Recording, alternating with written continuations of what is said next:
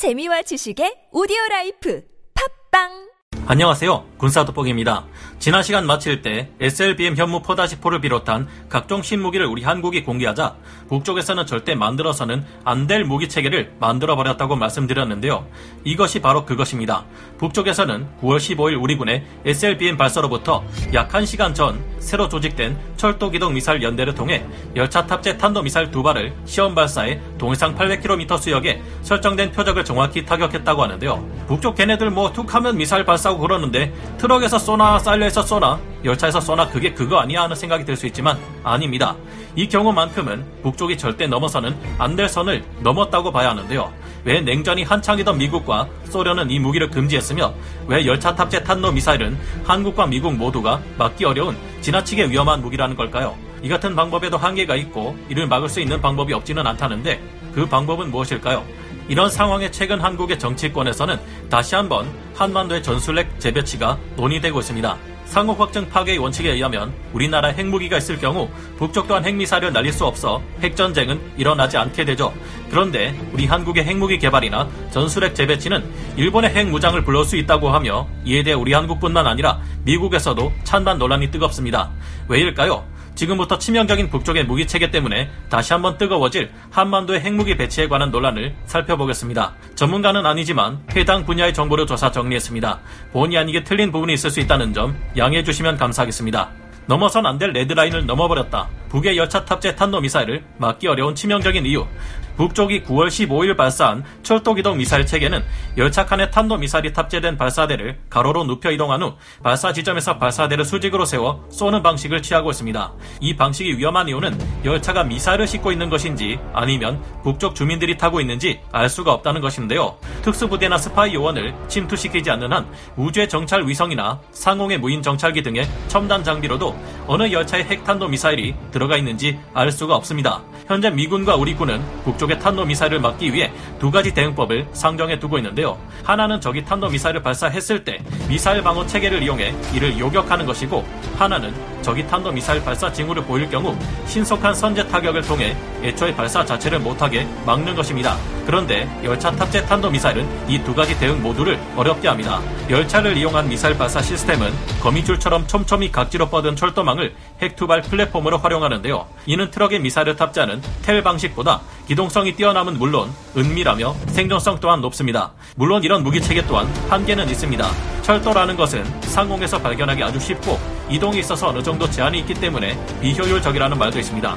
철도 사이사이에 폭격을 가해 철로를 끊어버린다면 열차는 이동할 수 없는 만큼 발사 위치까지 가지 못하게 막을 수 있기에 차라리 트럭을 이용해 발사하는 텔이 나을 수도 있다고 합니다. 하지만 열차 탑재 탄도 미사일은 동시에 많은 양의 미사일을 배치해 발사할 수 있으며 무엇보다 민간 열차와 구분하기 어렵다는 점이 최대 난제인데요. 만약 저 열차에 미사일이 실려 있다고 판단하고 이를 막기 위해 선제 타격을 감행했는데 알고 보니 그 열차는 그냥 민간 열차였다고 한다면 무고한 희생자들이 대량 발생함으로써 국제사회에 큰 반발을 살 수 있습니다. 최악의 경우 북쪽에서 이를 명분 삼아 전쟁을 일으키고 대륙마저 이를 돕겠다고 나오면 정말 골치 아파질 수 있는데요.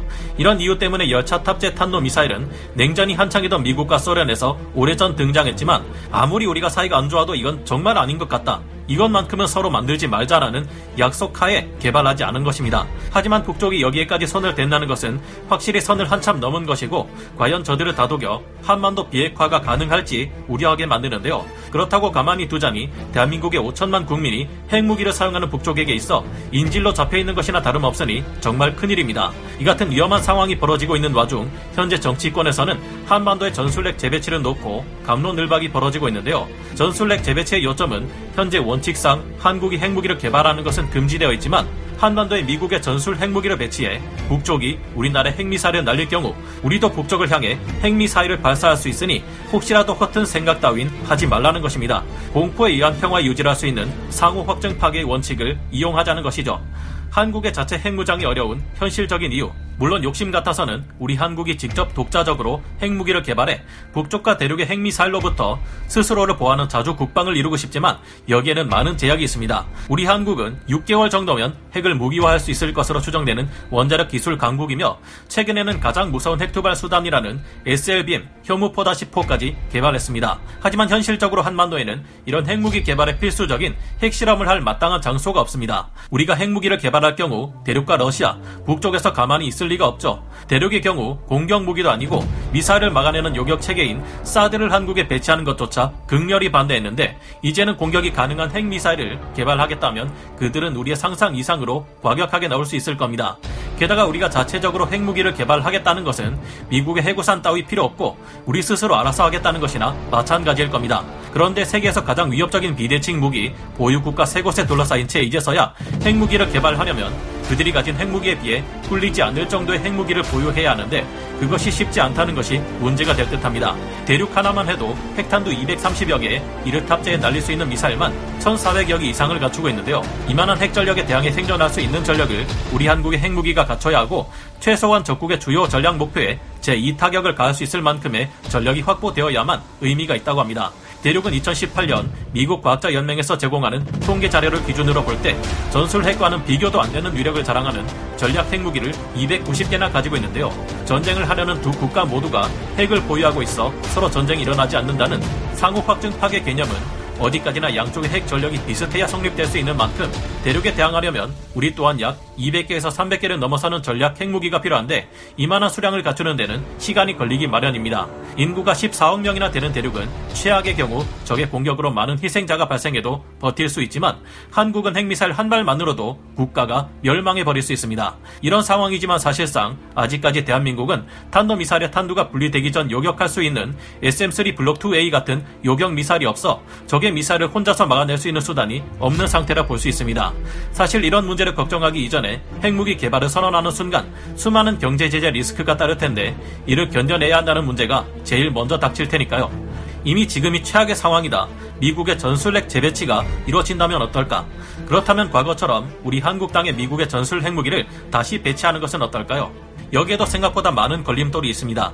우리가 전술 핵무기를 한반도에 배치할 경우 북쪽을 상대로 한반도 비핵화를 요구할 명분이 없어진다는 것인데요.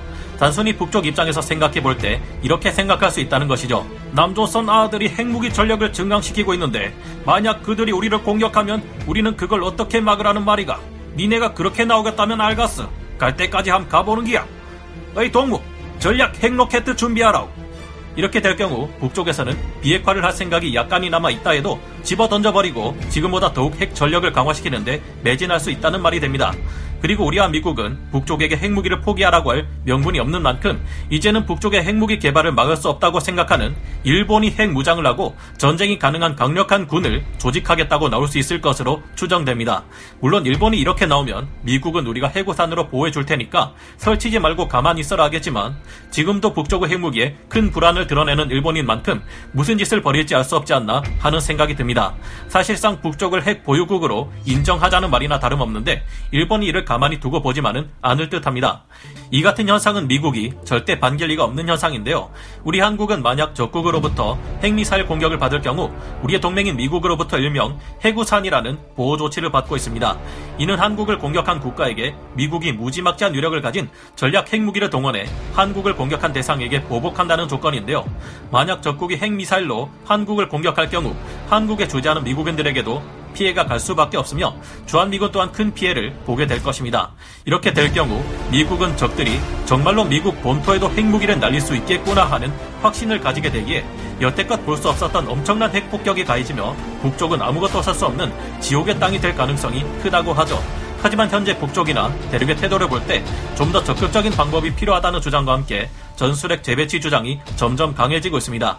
1990년대 이래 북쪽의 핵무장 위협이 갈수록 점점 더 고도화되는 것은 멈출 줄을 몰랐고 도무지 북쪽은 자발적으로 핵무기를 포기할 가능성이 있는지 의심스러운 수준까지 왔다는 것이죠. 물론 전술핵 재배치 같은 초강수는 최악의 안보 상황에 처했을 때나 행해지는 것이지만 사실상 지금이 바로 그 최악의 상황이라는 주장도 있습니다. 전술 핵 재배치를 주장하는 전문가들은 북쪽의 핵무장 강화가 갈수록 심해지는 2000년대 후반부터 대남 군사 도발 위험 및 실행의 빈도가 증가하고 있고 그 강도 또한 갈수록 심각해지고 있다고 이야기합니다. 이에 따라 미국이 한국을 보호한다는 해구사는 군사 위협의 억지력을 발휘하지 못하는 찢어진 우산으로 전락했다는 비판이 끊이지 않는데요.